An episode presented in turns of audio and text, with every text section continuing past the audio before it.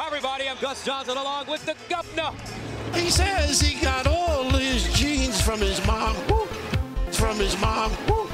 A lot of nylon. A lot of excitement in the air. Yes. And we're ready for college basketball. College basketball. Oh,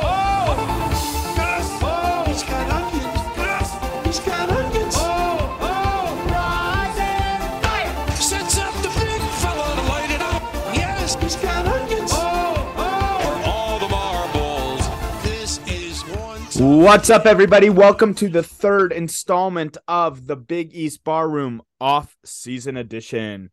Happy May 1st to all those who celebrate, which means it's another month closer to college basketball. College basketball. And I'm just excited I was finally able to get some sleep. Um, sleep in May. So, how you doing, Tech? Oh, you know, another day, another dollar may mean something different for teachers than it does for a lot of the population because we are on our last full month of school. So happy to be almost done. Yeah, we hate you for that. Yeah, I, I speak for the listeners who are not uh, teachers. to be clear, Ryan last year had the summer off and texted me and Snapchatted me a beer while I was working summer school with hashtag summers off repeatedly. Yeah, and you hated me for that.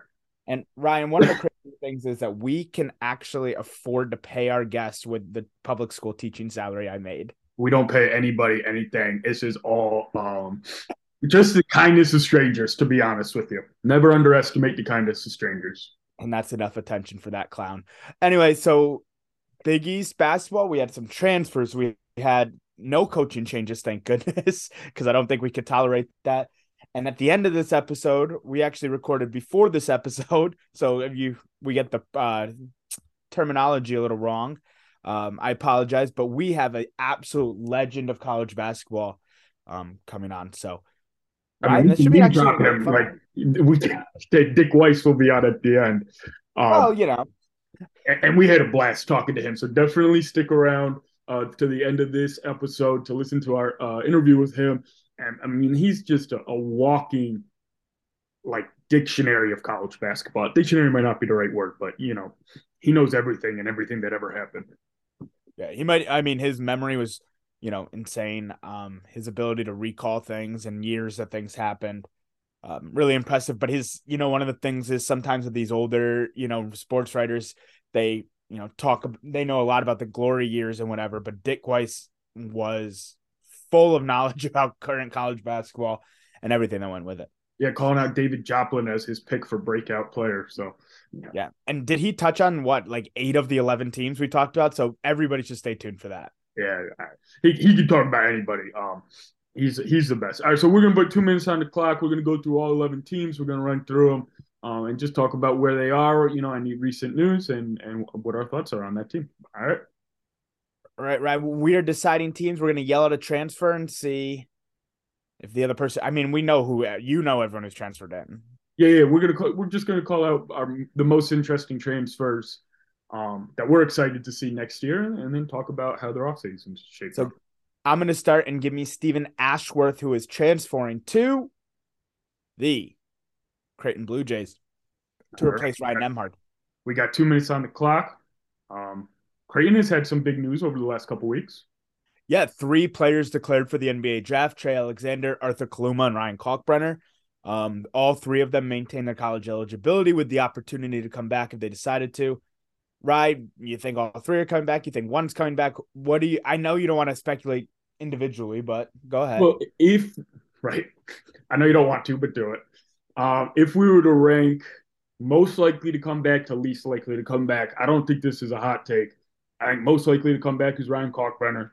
Trey is right in the middle, and Arthur Kaluma is least likely to come back. That that does not say that that they all come back. That doesn't say none of them come back. Um, I'm not making that prediction. I'm just that's how they're currently ranked. it's the offseason, Ryan. Let's make predictions. Trey Alexander's coming back. Ryan Kalkbrenner's coming back. Arthur Kaluma's not, is my prediction. Kind of what you just said. Yeah, Arthur Kaluma probably catches on as a two-way player, G League guy, and then you'll have an opportunity to play his way into the league. You know, look at Julian Champagnie. Um, you know, hell, look at you know guys like Collin Gillespie. Um, haven't got to play yet, but they've found a home. It seems like. But Creighton can survive a little bit of transfer or not transfer NBA. Um, you know, defectiveness, defect. What do you call it when people defect? expecting. Uh, they can uh, handle a little bit because they bring, you know, Trout is going to want to start, um, you know, to start, and Ashworth is going to want to start. So if you have Trout and Ashworth starting, and you have Kalkbrenner, Shire, and you know Scheierman's coming back, now you have, you know, you might have six players for five spots if all three came back. A good problem to have. Not saying it's not. You line up Ashworth, Alexander, and Scheierman, you might have three of the top 10 shooters in the entire conference right there. Creighton's in a really good position if at least two of the three of those guys come back. Um, although I think we both are in agreement. You know, it would be great for Creighton to get three players in the NBA. That's a that's a you know seismic change in program. Um, the way people look at your program. Yeah, absolutely. No, I'm, you we're always rooting for the kids. If they want to go play in the NBA, we're going to root for them like crazy. All right, I'm going to pick for for an interesting transfer. My first pick, I'm going Hakim Hart, who has uh, committed to the Villanova Wildcats over the last couple weeks. He's joining TJ Bamba as their incoming transfer class, and there's one more big name that's still out at the time of recording. Ty Hunter Dickinson, who has visited Villanova's campus twice. and I feel like I'm salty today because of just random people. um, what are your thoughts on Dickinson? You got a beat on it? Dickinson, I mean, listen, this is all conjecture. I want to be clear about this. Nobody has inside information because Hunter Dickinson has played this incredibly well. The crystal ball changed today to Villanova. Uh, not the crystal ball, but uh, the percentages changed. So Villanova's in the lead. I always find it interesting who the recruit decides to use as their last visit. Mm. Um, and that is, you know, he also used Villanova. Maybe Kentucky's in there. We can't even confirm that happened. Um, Dick Weiss, you'll hear later, said Syracuse got on with a Zoom. Um, but it looks like Dickens or Villanova was the last high profiled one. Listen, they we know for a fact they want to move Eric Dixon to the four. They want a five, and if Hunter Dickinson wants to come there, they're going to open welcome him with open arms. And listen, you line up Justin Moore, Hakim Hart, T.J. Bamba, Eric Dickinson, uh, Eric Dixon, Hunter Dickinson, and we're going to make that mistake all year if they play together. Um, that is a Final Four lineup right there. Yeah, and you know, I hate to speculate, but I mean, again, this is the off season on what kids would want to do. I just, you know, you see what has happened in some different places where one guy transfers in and a guy transfers out. Mark Armstrong should not be the guy left out if that is a possibility. Mark Armstrong is a starting caliber point guard for the Big East. Um, he could be a he could have been a four year starter from what I saw last year. Um, so I really hope that you know he f- has a spot, even if they decide to go with a five, you know, somewhere else. Yeah, I agree with you, but I will throw in one caveat. Villanova is not like other programs. You know, you uh, what Brandon Slater came off the bench for two years before starting for his last three. Uh, Villanova has always been about waiting for your turn. So I don't know if that's what Armstrong wants to do. He could go somewhere and start tomorrow. But Villanova has a good. I mean, look at Jalen Brunson. Look at Josh Hart. Look at uh, Donte DiVincenzo. Villanova's got a good track record. Absolutely. Right. I'm going to throw out my favorite transfer um, this year. Not the most interesting. Well, maybe, I mean, I don't want to say he's not interesting, but um, my favorite transfer comes from my favorite team, even though I will not get to see him play for UConn next year. Nahiem Alleyne is transferring to St. John's, and St. John's also just landed another transfer as we were coming on today. Uh, Oregon State transfer Glenn Taylor Jr., who averaged 11 and a half points a game last year in the Pac 12. Right. Mm-hmm. They're building a roster. Do you know what position Taylor plays? They have him listed as forward. I'm not sure. Smaller power. He's six six, so I'm guessing small. Yeah, probably like the three. And then you got Slazinski, who's going to play the four. He came over from Iona.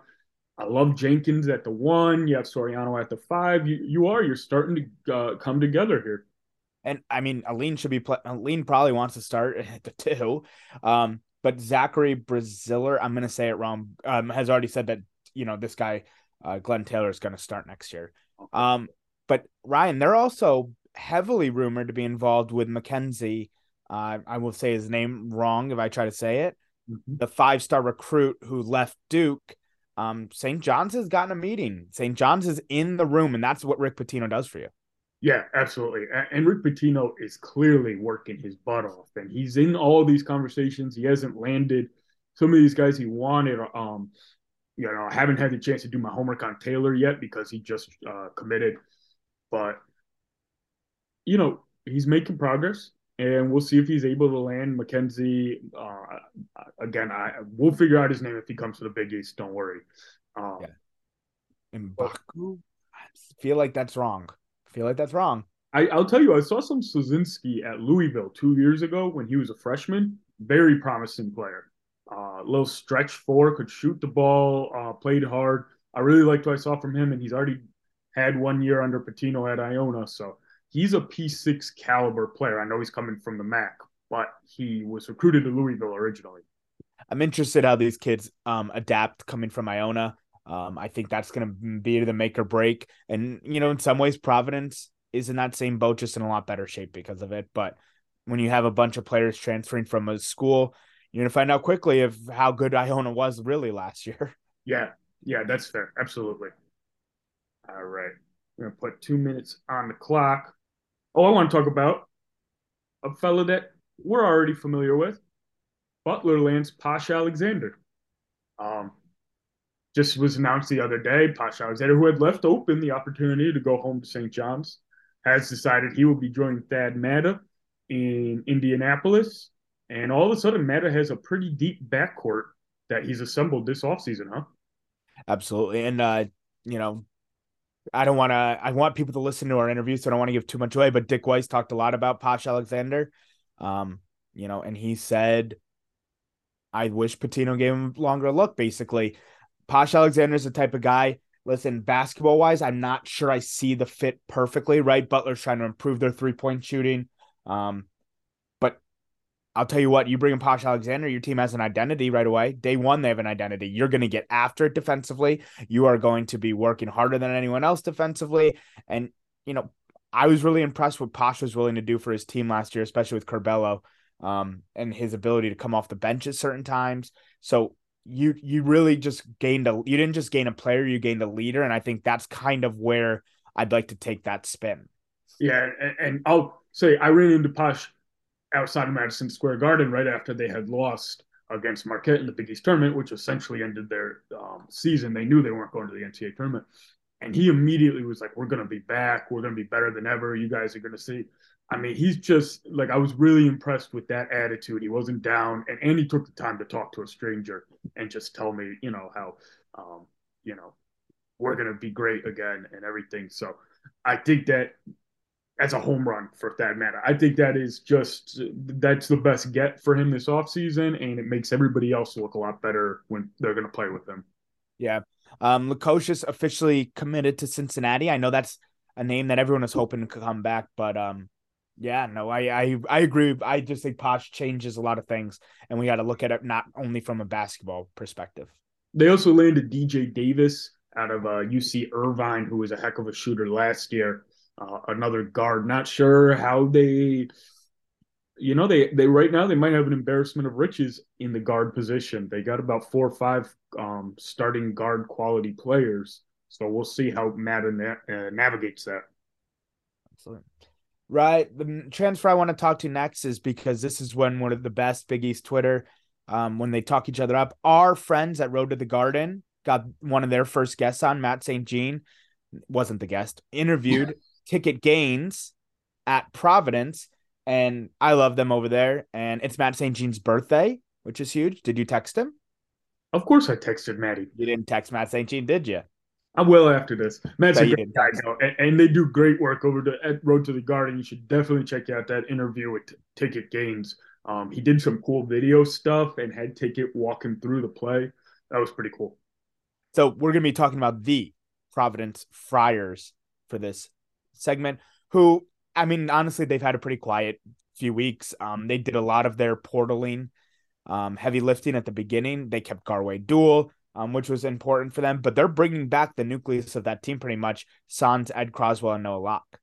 Yeah, so it turns out the only losses that they have are Drew Fielder, who was a four-star commit to Providence, goes to Georgetown. Follows Never played to, a game though. Right. Uh, Jared Bynum goes to Stanford, but I'm not sure I think Providence might have wanted to move on from him anyway. Um, they wanted to give the keys to Jayden Pierre, I think is a better way to put it. Yeah, yeah, no, Jared Bynum is a Providence legend for what he did in that Sweet 16 regular season championship year. Um, but I, I just don't know. well, I'll leave it at that. Um, so you know, it's been a pretty successful offseason by any metric, in, in my opinion, for Providence. Yeah, me when you bring back Bryce Hopkins and Devin Carter, one of the things, and maybe this is just you know what I've happened to see, it seems like Devin Carter is really emerging, um, at least social media wise, at least in all the videos I see, as the leader of this team, the vocal leader, um, which is fantastic. The guy's got a pro career background. Um, you know, he is a he's going to get bring his lunch pail to work every day defensively. And you know, Bryce Hopkins might be the most talented player on that team, but everything we've seen from Bryce shows that he's kind of a quieter player. And if Devin Carter can kind of take on that face of the franchise and voice of the franchise, I think that really behooves the Providence team. I agree 100% with what you said. I just want to add with his NBA background, if he's bought in fully to this team, other people are buying in because he knows what it takes to get to the NBA. So if he's saying, you know, I think this can get me to the NBA. Everybody else who's who's playing with him should be saying the same thing, you know? Absolutely. Providence Friars. All right. So my next pick for for a, a transfer I want to talk about is uh the Windy City landed another one. Mr. Chico Carter, come from uh, South Carolina, has just declared that he's going to go to DePaul. It's their third landed transfer of the year but kind of um, some good news, bad news because they lose one of their four-star recruits, Babacar Mabengwe, uh, out of the NBA Academy Africa, um, has decided that he is uh, he he has asked for release from his letter of intent to DePaul. Right, is that the same guy that they do? They have two players from the NBA Academy in Africa. Yes, they do have two players. So that's okay. They kept one, they lost one. Yes, we haven't heard anything from the other one, so I, I don't know if uh, if there's been any update. Yeah, Chico Carter comes from South Carolina. I mean, he's going to be. It would be foolish to think that he's going to come in and be a Umoja Gibson. Um, but you know they have the point guard depth if they're going to play Zion at the one, Zion Cruz or um, what's his name? Right, kid who was hurt last year from South Florida transfer. Um, Caleb Murphy they have the guards back there. So if Chico Carter's coming to back up or if he's coming to be the starter, I mean, that could be fantastic. You bring back Da'Sean Nelson. You know, listen, De- I don't know with DePaul. I mean, it's one of those things where how good is your good? Like, is DePaul's best right now? Even, you know, can we get out of the 10th spot in the Big East? I don't know. And I don't want to, you know, it's a land of eternal optimism right now because we're, the season hasn't started and anything's possible. But I mean, I can see what Stubblefield's building. Is it better than the last two years though? And I I can't say that's true. That's what I'm where I am as well. They had talent last year and they couldn't put it together. Now he's got a bunch of talent again this year. Is there any reason to believe he can, he can put it together? There's just no culture. There's no holdover. So we're rooting for Stubbs um, as always, but you know, healthy skepticism at this point. Yeah, Javan Johnson and Umoja Gibson really showed out at that pit tournament, though. So, um, good for them. yeah, I'll expect at least Gibson to be at the G League Combine. Uh, hasn't been announced yet, all of the players, but I'm thinking he'll be on that list. Hope so because that kid is a bucket. Yeah, a lot of fun to watch. All right, right. My next transfer to talk about is what I think he's almost being overlooked. I would have said he was a top.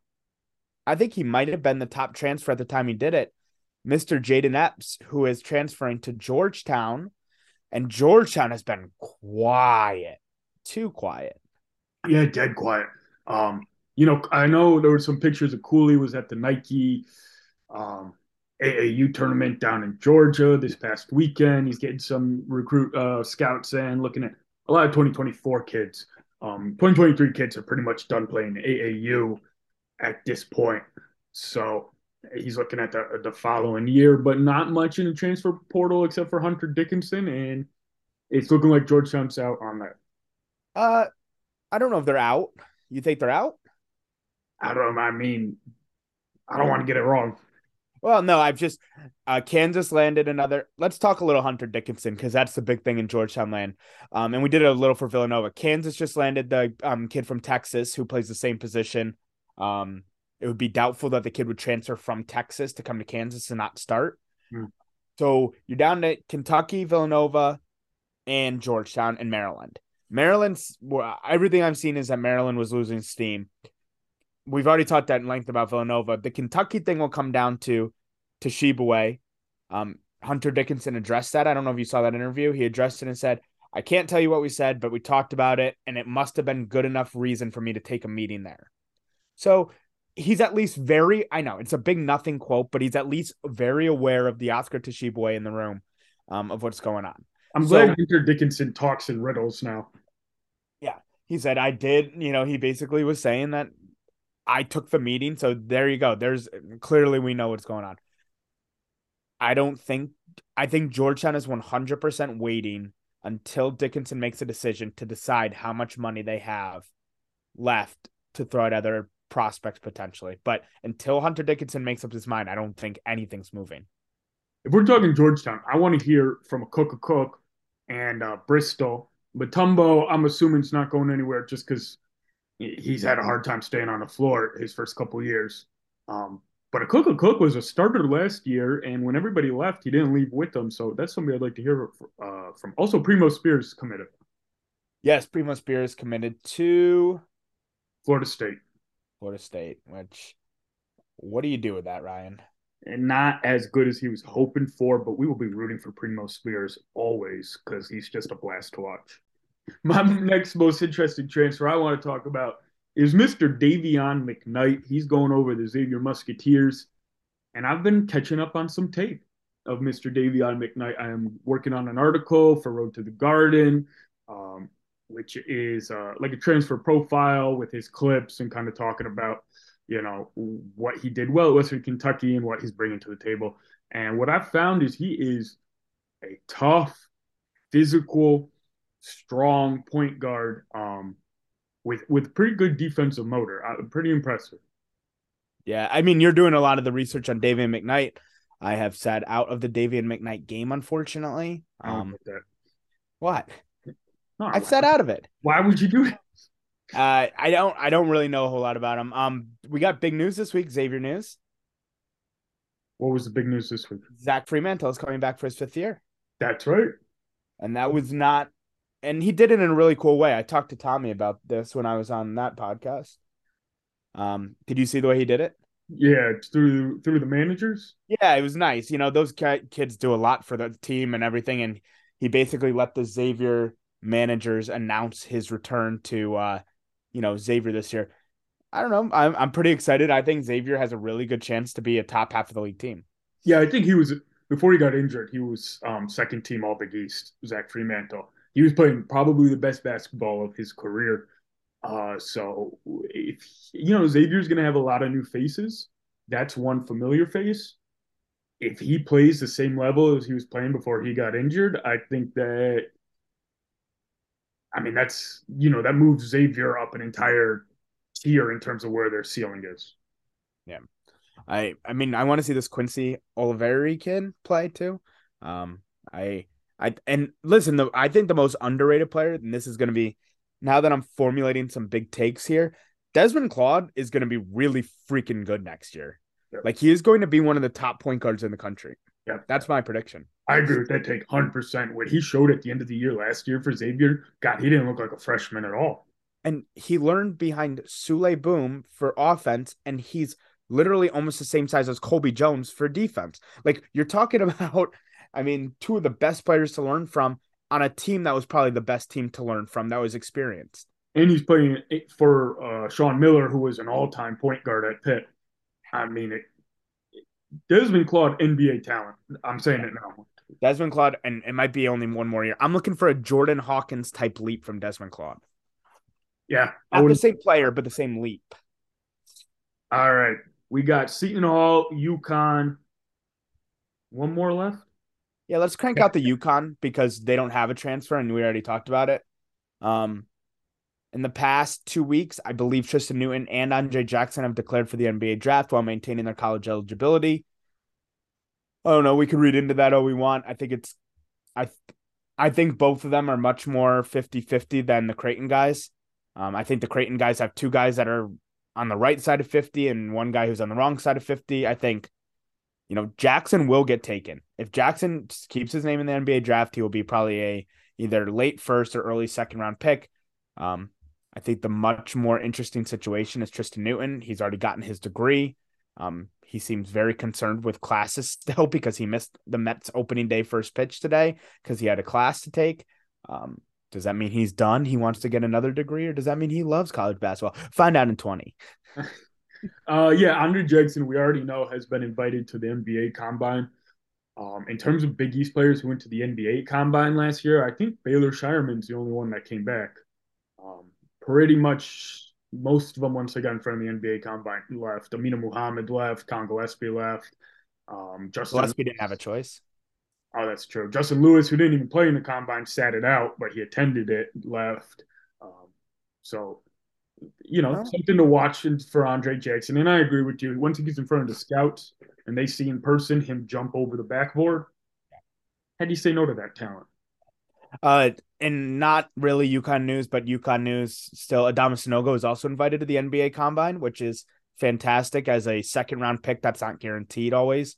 Um, man, I I'm just hoping on the, you know, I listen for a personal reason, but I hope that kid lands somewhere and that a fan base falls in love with that guy because he is one of the greatest people on top of being one of the greater players in UConn history.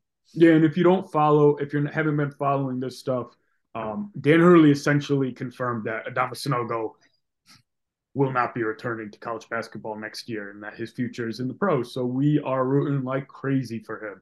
Yep. And even Hurley was on Twitter yesterday because Looney had a really big game for Golden State. And he said, you know, someone said something like Looney really helps the team. He said, Adama Sanogo will really help your team on Twitter. So, I mean, he is all over this. He is trying his best, and there should be a place in the league for Adama Sanogo. I agree. All right. Let's move over to Seton Hall, who landed their first two transfers over the last couple weeks. Dylan Addae-Wusu from St. John's stays in the Big East and they just landed Elijah Hutchins Everett. Did I get that right?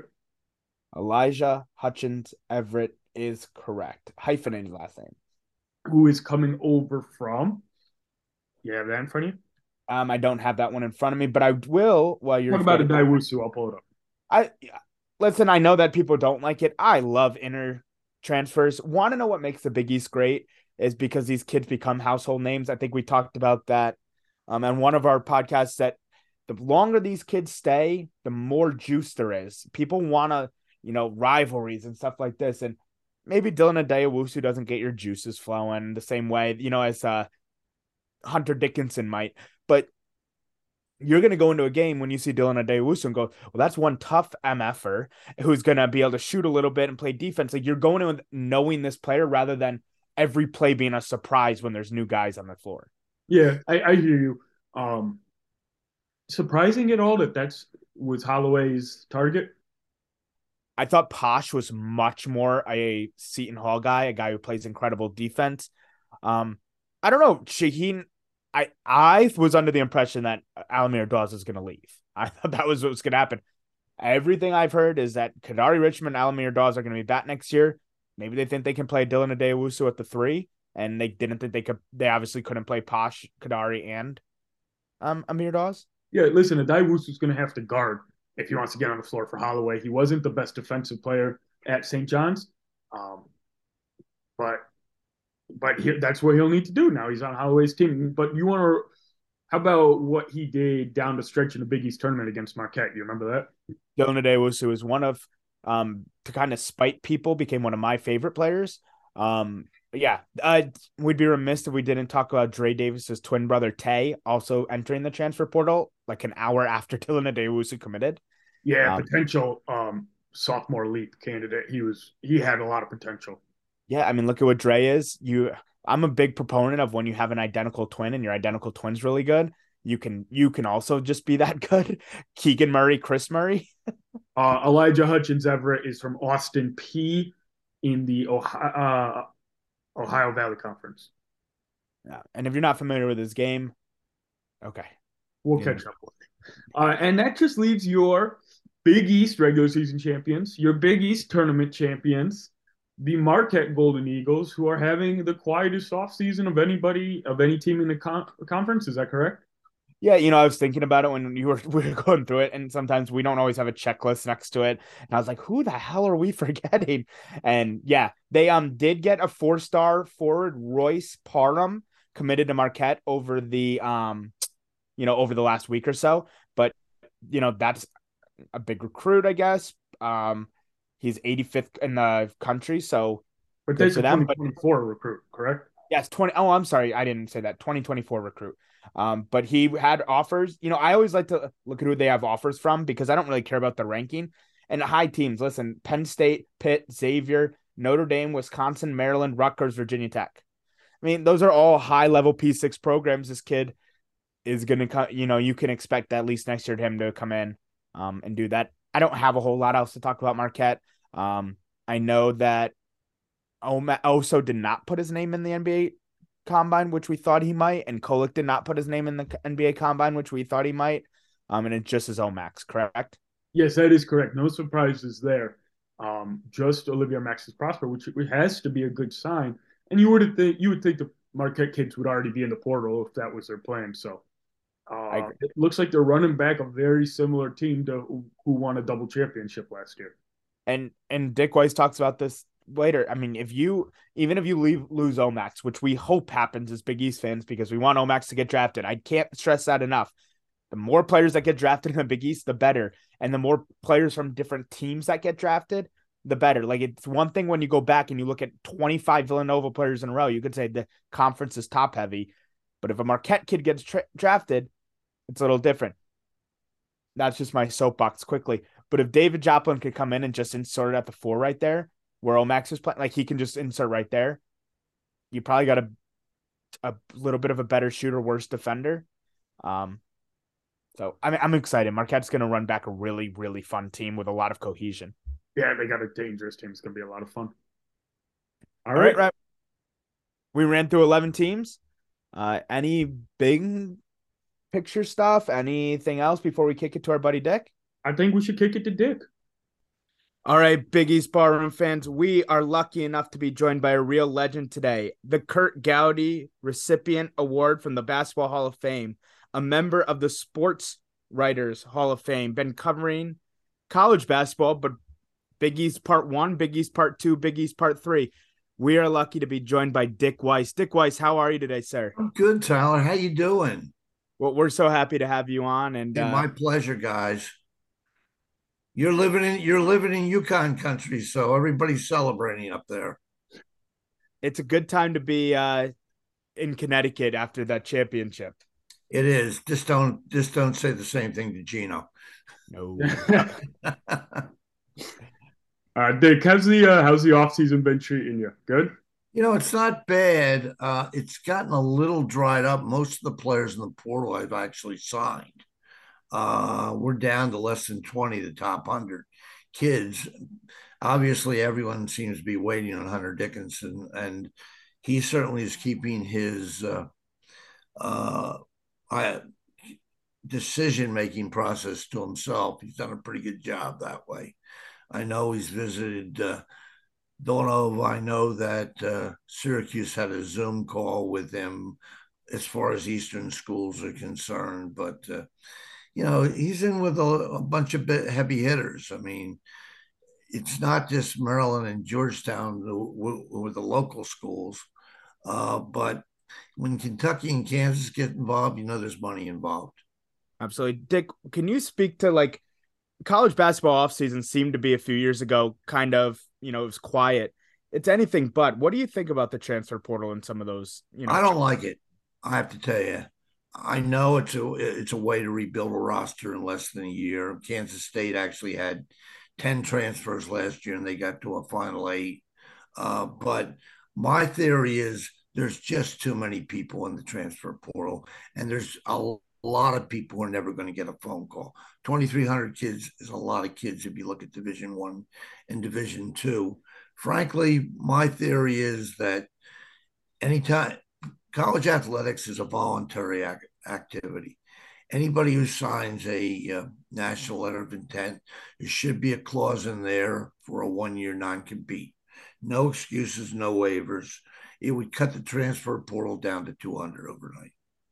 Because right now, Co- kid, coach gets mad at a kid, he's headed for the door. Kid doesn't get enough playing time, he's headed for the door. Kid doesn't get enough shots or doesn't become a first option quickly, he's out of the door. These kids all think of college basketball as a stepping stone for the NBA and forget that it's a team game. And it's it's it shouldn't be lost on people that most teams that win national championship are filled with upperclassmen, not necessarily young players. I mean, the last team who won a national championship with an overload of freshmen was Duke, and that was uh, 2015, and they didn't win again under Krzyzewski. And frankly, Kentucky, who basically invented the idea, hasn't won since 2012. So it's a different world out there. I mean, and I think what what is impressive to me is if you take a look at the Big East, which I think was the most undervalued co- conference in the country, didn't have a lot of kids who played in McDonald's All American team. In fact, there was no one on the UConn team that won the national championship and could have three or four players playing the NBA that played in the McDonald's All American game. So it's just totally different now. And I think we're finding out the teams that find the ability to keep their players three or four years, like Jay or Shaka Smart, or in this case, Danny, are having huge success in postseason. Yeah, absolutely. Now, if you were a coach, um, how would you how would you uh, come to the transfer portal? What would your theory be on it if you needed? Well, I, I, I'd, I'd see how much money I had in the bank. I mean, most of these teams are paying these kids six figures. I mean, I would say in order to get a good player once he's in school and maintain a relationship, you probably need to pay him at least two hundred thousand dollars and probably more money than he would make as a low second round draft pick. Take a look at the draft uh, this year. I mean, take a look at the amount of bigs who came back to play a fourth and fifth year of college basketball with COVID this year. It's pretty unbelievable. And frankly, the the players like that are actually making more money eh, with an NIL than they would be making if they were a 50-50 player in the G League. I mean, Oscar Tshiebwe was the national player of the year two years ago. He's not even on an, an NBA draft scout radar. They have him listed as the 80th best prospect in the draft. And that tells you everything you need to know. I mean, 20 years ago, uh, Zach w- might have been the first round pick in the draft. Now he might go 45 if he stays in, or he can always go back to uh, uh, Purdue, provided he gets NIL money from the uh, country of Canada, because internationals don't have that option for the most part. Now, Dick, not to pivot away from the transfer portal, sure. but there's so many positive things happening. We're so lucky to be now covering the Big East. Ryan gave me a little snapshot into what you guys talked about on the phone. And he gave me a rumor that you were saying the Big East nowadays rivals the old Big East. Can you talk about that? Well, I mean, in terms of success in the postseason, I mean, this year you had five teams that had a chance to go second weekend in, in the tournament. Now, the one team that surprised me is Marquette. I thought they were playing beautiful basketball at the end of the year. They got a win over Connecticut. They won the championship relatively easy over over Creighton. I thought they would make a deep run. As it turns out, I mean, Creighton wasn't all. If Creighton makes a three at all in the second half, we probably have two teams in the Final Four. And frankly, you were in a situation where there were three teams that probably had a chance if you include Marquette or Xavier of getting to a Final Four this year. Last time that happened, I mean, the, the Big East had a golden era like that was 85 when you had three teams Villanova, St. John's, Georgetown that were in the Final Four in Lexington. And you had a fourth team, Boston College, that got to the Sweet 16 and came very close to being Memphis, who actually made it to the Final Four uh, in regulation. And Dick, you can correct me if I'm wrong, but you co-wrote a book with Rick Pitino, correct? Did. So, Dick, what is about the Big East is making these coaches look at the roster of coaches that the Big East has? What about it you think is making everybody want to come you know, back to the Big East because it seemed forgotten for a little bit, and now it seems like they are the conference on the rise. Well, I think that they were the most undervalued conference in the country. Everybody talked about the Big 12, talked about the Big 12. When anybody from the Big 12 in the Final Four this year? Um, and I think that co- schools in one sport leagues will put all of the resources into one sport. And it usually means that if you can find a coach who's making six million dollars like Jay, in order to compete with him, they're willing to come up with some pretty good dollars to get quality coaches. I mean, and frankly, it's I mean, part of it's bragging rights, part of it is the fact that Eastern teams now know they have a chance to win a national championship like Connecticut. And uh, people see the the fact it's not that impossible dream the way it was in the 60s and 70s when UCLA ran college basketball. So you're getting a lot of coaches and a lot of schools who are willing to put up big dollars to get them. Look, St. John's and Georgetown got got I mean got rejuvenated very quickly with with coaching hires with Pitino and with Ed Cooley. I mean, it's become a, more of a destination now than a stepping stone. Dick, you were there in 1979. You you've seen it all. You've been through it all. What is the biggest difference between the Big East now versus the Big East, the original iteration, and, and that golden era that some of us only can you know watch reruns. You could not win a tournament or a championship unless you had at least four pros in uh, your starting lineup. Um, I think that every team uh, that was decent in that area had at least three players who could play in the NBA. And I think it, they played an NBA style with players who actually had the ability to play that way. I mean, it's uh, it shouldn't be surprising that the two best players in the league then are probably the two best players in the league now, Patrick Ewing and Chris Mullin. Now, neither of them were very successful as coaches, but as players, they were both iconic. Now we're in a situation where it looks like teams have are starting to be able to max out players. I think the style really plays well because you can't win in this league unless you defend. A lot of teams will play you up and down the floor in the regular season and look good, but then they get to March and, and defense travels. And you could see it with Connecticut. I mean, they beat Arkansas by 26 and they and they and they beat Gonzaga worse than any team has beat Gonzaga in the tournament. They weren't really challenged uh, in six games. I mean, when you are averaging close to 20 points in terms of margin of victory, it means you're doing something right. And they had players who played both ends of the floor. They were the only team in the country that really had a two-headed center. I mean, who knows what kind of damage Clingan could have done as a freshman if he had played 20 minutes a game. But you had a player in Sanogo who probably had as good a march as anybody in recent era. So do you think the level of talent, just pure talent in in the first iteration of the Big East was I think it was better pure but for pure talent, but I don't think the game is the same now. It's a game for shooters it's a game that features a lot of one and dones.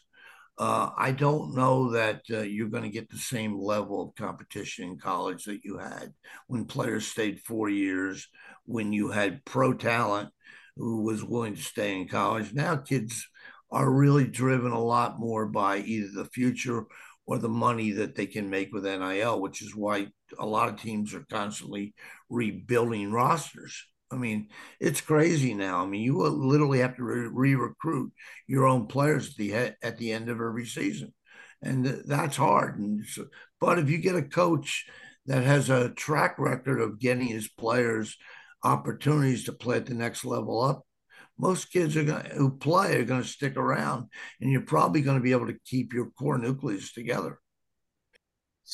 Great stuff, and, and segueing a little more into to you know this offseason and next year can you give us a team you're high on, a team that you uh, you think is going to have a really strong season next if year? If Prosper comes back, I think Marquette can be really good. I like the players they brought in. I like the players who are coming back. I think that they'll be motivated to be a one seed. I also think Connecticut is going to surprise a lot of people. I know they look at them and they say, well, they lost Hawkins and they lost Sanogo and they lost Jackson, but they have at least two players who, I, who they've gotten who are coming in. I think Clingan will be able to fill Sanogo's role very effectively. And I think the kid Stephen Castle, who was McDonald's All American six six guard, will be able to move right in for Hawkins. If they can pl- find someone who can fill the three the three spot, there's no reason why they shouldn't be exceptional again next year. I'm still waiting to see what kind of players Rick gets at St. John's. I don't think you can win the Big East championship with Iona players. I think the kid Daniss uh, Jenkins will be a very good starting point guard for him. That's a good start. But I think that a lot of what they do will be contingent on whether they can get Mackenzie Mbago. I mean, if he comes, then everything changes because – I think that they've done the right things. That people are thinking very positively about the program again. They're talking about playing all ten Big East games, at least ten Big East games in the Garden. They're talking about playing the Gavitt game in the Garden. I mean, there's no reason if they get personnel they start winning.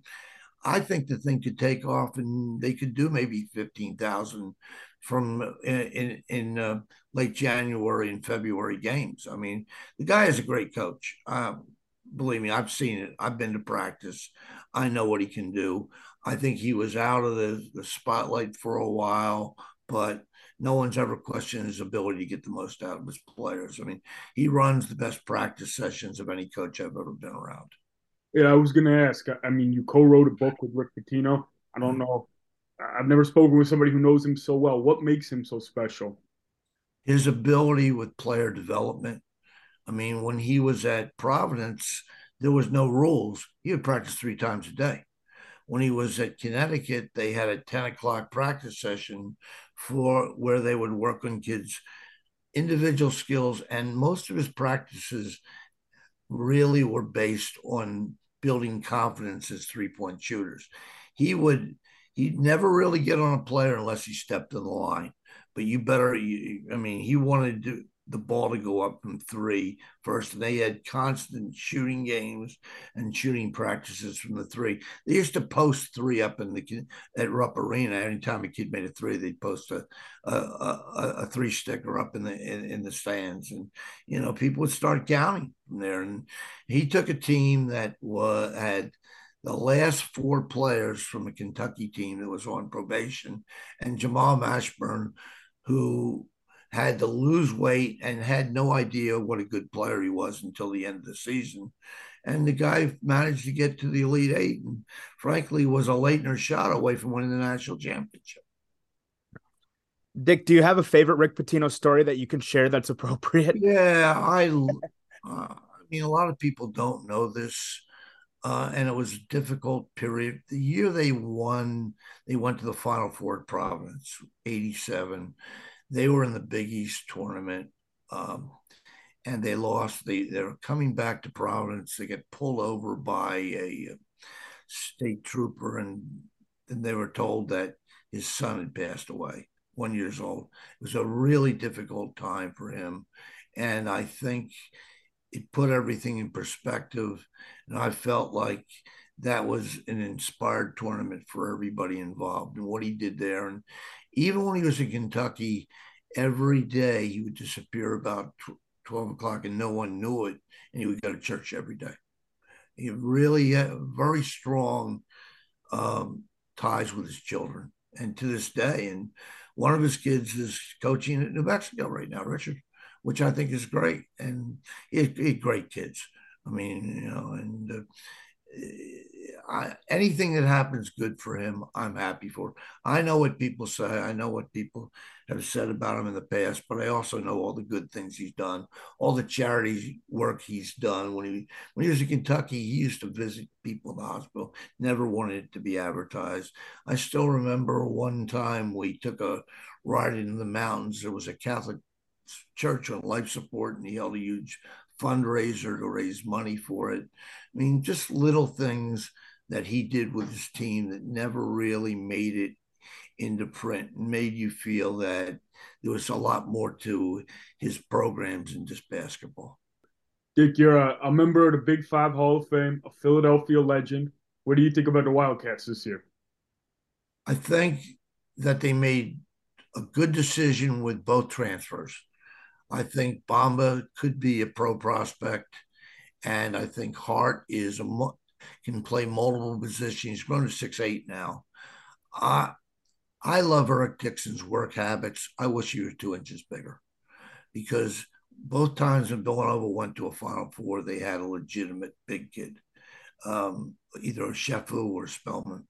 They don't have anyone like that. If you saw their Final Four appearance when Eric was uh, uh, a, a, a sophomore, I mean, he was fine offensively, but they they had him matched up against Dave McCormack, who was 6'10, 260.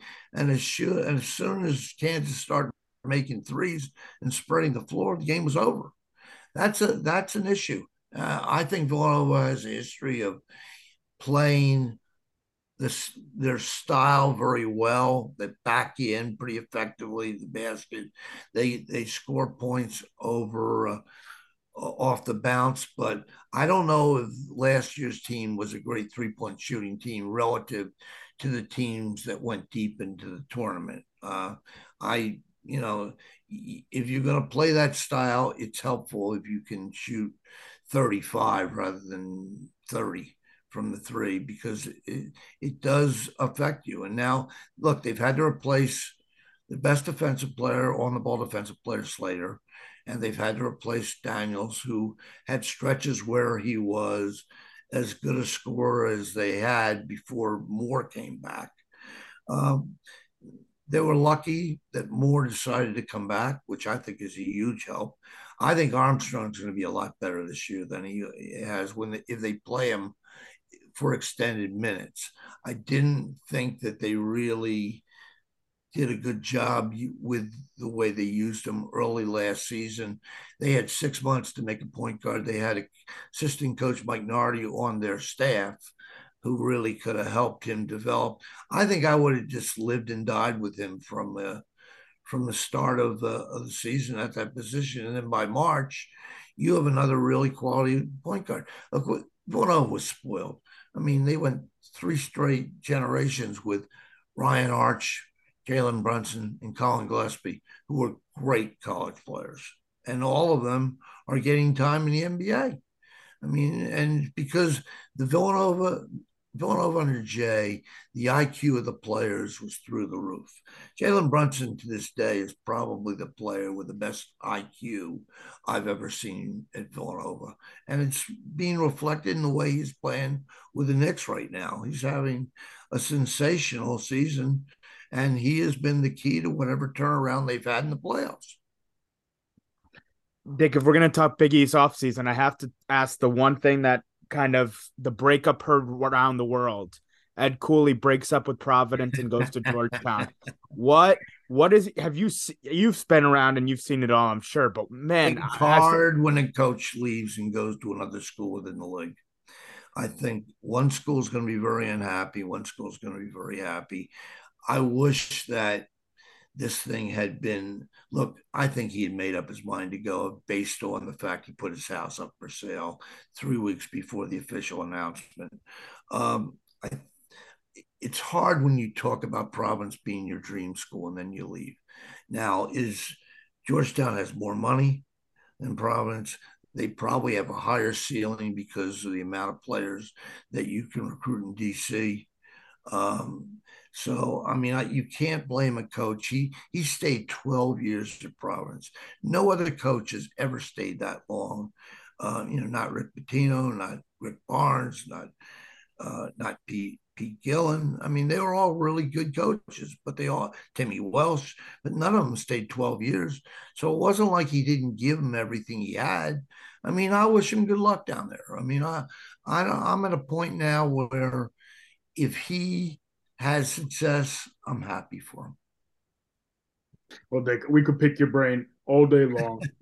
um, it's such a pleasure to have you on to hear your thoughts. Uh, you know, we just we, we can't say enough good things. Ah, no problem, Ryan. Listen, it was my pleasure, guys. I hope I hope you guys enjoy next year as much as you enjoyed this year. Appreciate you, Dick. Appreciate it. Okay, guys.